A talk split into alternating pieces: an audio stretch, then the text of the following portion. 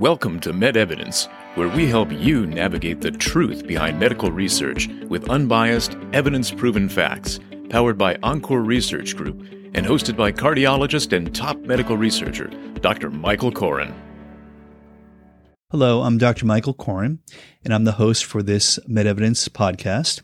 And I'm delighted to have Dr. John Rowda, who's an ophthalmologist and a longstanding colleague in clinical research. And um, he and I have been having this great conversation about critical thinking. We talked a lot about critical thinking, research, clinical trial results with regard to COVID 19 and masks. And now I kind of want to move on to just sort of general areas where we seek out medical information and how we use critical thinking to make good decisions. So I know, John, you, you are very passionate about this, and why don't you share with us some of your insights in, in this area? Well, some of the inspiration behind this is that you know, doctors or articles often um, quote doctors as saying, "Don't don't search the internet. Uh, you're just going to get bad information." And so nobody's going to not search the internet. Everybody's going to Google it and look up their information. And what we're hoping to do is, is give you some guidelines on how to find quality information. Um, and uh, another inspiration I just read in Canada, they've started a high school course in critical thinking where the kids are given a, a fact or, or quote and they're uh, supposed to search the internet finding good information and they're graded on the source of their information and, and the quality and breadth of their search, which I think is a terrific idea uh, for all of us to learn how to do this. We're all biased. The uh, and there there's two basic ways I, I see of doing this. You can you can ask an, a fair, unbiased question on the internet, uh, because if you if you throw a bias in your question, then the, the answers are going to be biased. Uh, worse is if if you have if you're well pick a number to irritate both sides if you're a far left wing or far right wing and that's what your majority or half of your searches have been the last two months you can ask a very unbiased question, but the computer has your history and it's going to lead you to a far right or a far left answer. So you could try an unbiased question, but another way is to, in any area, find yourself a source, hopefully multiple, that have good, hopefully unbiased uh, answers and information that is based on good research. Mm-hmm. Uh, I think that may be another way for people to find the best information. Yeah. Now, this is a biased answer, but the MedEvidence podcasts Absolutely. are an example of what we consider. The. Well, there you go. well, again, what we do that's unique, I believe, on the internet is that we explore things. We don't tell people what to do. We, we're not trying to sell you anything. What we are trying to do is explore all sides of the question. And you usually kind of get to the answer in a circle. You, you kind of move in slowly but surely, and then you figure out the answer. And sometimes you can't put your finger on that one spot, but you have a general sense for what's right and what's wrong. And so that's the purpose of this. So rarely we'll tell people that they should do this or they should do that, but we like to tell people this is how you explore something and this is how you understand whether or not it's not right for you.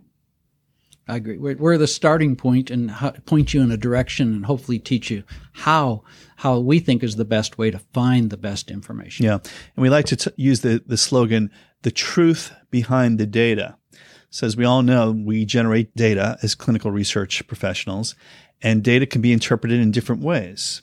And the truth is never a straight line. The truth zigzags. The truth is elusive. But if you keep on looking, you keep on searching, you will eventually find it the uh, an example I thought of while Mike was speaking is uh, a friend was telling me about a uh, broadcast where they had a family doctor on from another country, and he was talking about his 42 patients and his research results. Yeah. Well, you, you, can't do research on your own patients; it's not possible. It wasn't. It, the ideas weren't set up beforehand. Right. Uh, it, it's just totally unscientific. It, Mike could probably talk a few days about how to do research, but I can tell you this, there's no research being done in this doctor's office and, and people listening to him as, as, as handing out the truth is just totally misled. Right. Yeah. There are selection biases and these type of things. Observational research is usually a starting point, but not as powerful as a randomized clinical trial. And really, one of the main things that we do as scientists is we try very, very hard to reduce ourselves from being biased. And it's not always easy. And it's just human nature to want to be proven right. But what we do in clinical research is we ask a hypothesis objectively, and we let the answer box of a clinical trial decide what's right and what's wrong. So, so John, tell us a few more uh, your stories. You had you you know you and I were talking uh, offhand. You had a, a, number of very very interesting stories about some of your searching on the internet and things that that came up in, in, in discussion in different searches and how you would structure them. So but, give us a little bit more insight into that. Well, I was I was following the COVID numbers. There's several sites: Johns Hopkins, New York Times, do it, the Florida Health Department. Um, interestingly, to me, in the health department, the one that jumped out, you don't have to be a research scientist to understand these numbers. In the fall, I believe it was 2020, there was no vaccine for children at that time. Nobody under 18. It hadn't been researched. Mike hadn't done the research yet. and they, um, and so the, the mandate at that time was the kids in school wear a mask, um, and they social distance and they cut down, I think, uh, the number of kids that were in classrooms at the time. And where I followed was uh, Citrus County and, and Jacksonville, Florida, Duval County. And the first three weeks of the years with the mask and social distancing, trying to do everything, um, there was about 30 some kids sick in Citrus County the first, and Jacksonville it was 40 some kids. A year later, uh, the mask was removed. The children were told not to wear masks, and uh, it was uh, the public sentiment was that they were not worthwhile. Citrus County, the first three weeks, again, the year before was 30 some. The next year, the first three weeks, it was over 800 children sick. Uh, there was no statistics on how many were hospitalized or how seriously, or if they had long-term COVID. I did not see that, but that number, those two numbers alone, you don't have to be a biostatistician to understand there's a difference. Were well, and then in Duval County went from 40 to 900 kids sick the first three weeks. Oddly, Citrus County Duval County, Citrus is far smaller, but they had both counties had three staff members die from contracting COVID from the kids. So those are, those are numbers that just jump out at you that uh, again, the mask works. And it was also social distancing, hand washing. I think there was yeah. a, a, yeah. sanitizer at the door of every classroom. So it wasn't one thing. You, you layer these protections. Yeah. And, and, and again, as the um, clinical researcher, I would, I, w- I would point out that the numbers are compelling, but it's not proof. So that's why you have to do a randomized trial. So these were not randomized trials. And of course, it could be coincidence that the activity of the disease in the community was a lot less, and then just coincident with the changing in the mask rules that it became more severe. So uh, we want to be fair to say that when you have these observations, they should generate a hypothesis. And as we talked about in a previous uh, section with regard to masks, there are randomized clinical trials that show that masks have some positive impact that N95 masks work better than paper masks, but that no masking protocol in of itself is going to be perfect. So again, the truth is always um, buried in the details and, and, and related to your perspective to some degree. But I want to get back to some other things, just like you know, just general advice for people. So you mentioned when we started, um, depending on how you ask the question, um, is coffee good for you? Is coffee bad for you? So, I, you know, I like coffee. So, should I be worried? Should how many how many cups of coffee should I have? Should I cut out of my life? Give give me the scoop. And how how do I learn more about that? Well, the, the same thing you can ask the same questions about chocolate, so that people usually like both of those things, and they can look them up. And and the the truth is the reason they're on the TV every month a study is because the answers keep changing. and usually the basis is is the is the dose the dose. Mm-hmm. People who have one or two cups of coffee a day seem to do well. And oftentimes in, in some studies, and you realize each question, as Mike mentioned, is usually one question. It's not answering all health. It's usually one health problem. And some, sometimes one or two cups of coffee a day improve some people in some studies. Uh, now, if you've had, you know, I don't know, five stents in your coronaries, probably any coffee might might be a problem. You you, you don't want to. You probably don't. Want, well, if you did study those people, it probably would be a problem. But the vast majority of us, one or two cups of coffee is probably not a problem. Uh, if you brew yourself a strong pot and then drink the whole pot, you're probably going to have symptoms. So it, it's dose related basically, and in your own health. If you're an outlier, have significant health risks, then you have to be careful. If you're a bad diabetic, chocolate is probably bad for you. But most people, especially dark chocolate, I'm told by my wife, that is good for you. Right. So you bring up some really interesting, and it, this gets into critical thinking skills. So one of the ways of understanding problems is to look at the extremes. So with all these things such as coffee or chocolate or whether or not everybody should take an aspirin, you look at the extremes. And if we all would agree that if somebody drank, you know, 50 cups of coffee a day, they would get caffeine poisoning. And that, that's well established in clinical medicine. But then you look at the people who never touch coffee at all. Are they living longer? Are they living better? Um, we don't have any data for that. So at both extremes, we see that a large amount of coffee is not good and zero coffee is probably not great because we don't have any data to suggest that over the course of, you know, now thousands of years.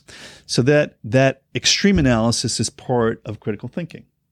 The other part of critical thinking is internal inconsistencies. So if somebody says, um, well, Diet Cokes, two Diet Cokes is horrible for you, but two cups of coffee is fine. Well, you know, that may be a, an internal inconsistency because probably the product in both of them that makes the product desirable is the caffeine. And so we always encourage people to use these type of critical, critical thinking skills to look for internal inconsistencies. So uh, John's an ophthalmologist. So I'm going to ask him a couple of quick questions Uh-oh. in closing uh, that again get into these same sorts of things. So I guess when I was growing up, um, you know, my parents would you know tell me to not you know stare too much at a piece of paper because it's going to hurt my eyes. Um, you know, that's like one of these myths out there, or maybe not. So, how how would I have known if my parents would give me good advice or bad advice? That's actually a controversy right now with the pandemic. Hmm. Uh, the kids are at home, and people and and kids staring at their screens, their phone, their tablet, their laptop uh, even in the classroom, it's some of this stuff is on uh, uh, on PowerPoint. I guess they look across the room, but the point is these kids are watching too close, too close, and there's an epidemic of myopia, nearsightedness from uh, the strain, the muscle strain of keep looking uh, closer and closer. Actually, seems to be a stimulus for the eyeball to grow, which becomes you become nearsighted, meaning you can see well up close, but you can't see in the distance. Hmm.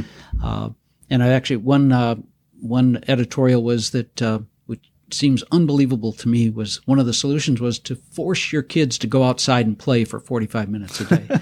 and I don't know about Mike, but when I was a kid, our patient, parents had to force us to come inside. Yeah, absolutely. Isn't that crazy? It's crazy. So the other one, uh, I'll, and I'll I'll end with this uh, with this question mark: uh, sunglasses and protecting your eyes against cataracts and things of that nature. So so that is one of these practical things. And should I be wearing sunglasses all the time? Uh, should I wear indoors to protect my eyes against cataracts? Give, give us a little insight on what the data show for that. Uh, I'll, yeah, I'll uh, give you some population studies. Oddly, you realize people in, in, in England, Great Britain, it's a very cloudy area with uh, uh, uh, people with blue eyes, which tend to be more prone to problems. Well, the population of Australia is are those people. That's mm. who mostly migrated there. And the incidence of cataract is not much different in the two populations where you have a very sunny desert type climate. And there's not much difference. Uh, but oddly, the lower eyelid, because it's very thin, very fine, and it's angled, is highly prone to skin cancer. Hmm. And so it may lower your risk a little bit of, of uh, cataract slightly to wear sunglasses, but it may be for the uh, to prevent uh, ocular skin cancers, maybe even inside the eye. Uh, the eye is prone to melanomas, and blue-eyed people are tend to be prone to uh, more skin cancer or eye, eye cancers. So polarized sunglasses, uh, I always think are the best. So, um, based on your advice, John, I, I, I probably should be wearing sunglasses now. Wouldn't it be nice if they just showed up? You make them look good. the things you can do with video. Uh, thank you, everybody. Thank you for watching. Thank you for listening. And uh, wear your sunglasses and wear your mask when appropriate. We appreciate your attention. Thanks for joining the MedEvidence Podcast. To learn more, head over to medevidence.com or subscribe to our podcast on your favorite podcast platform.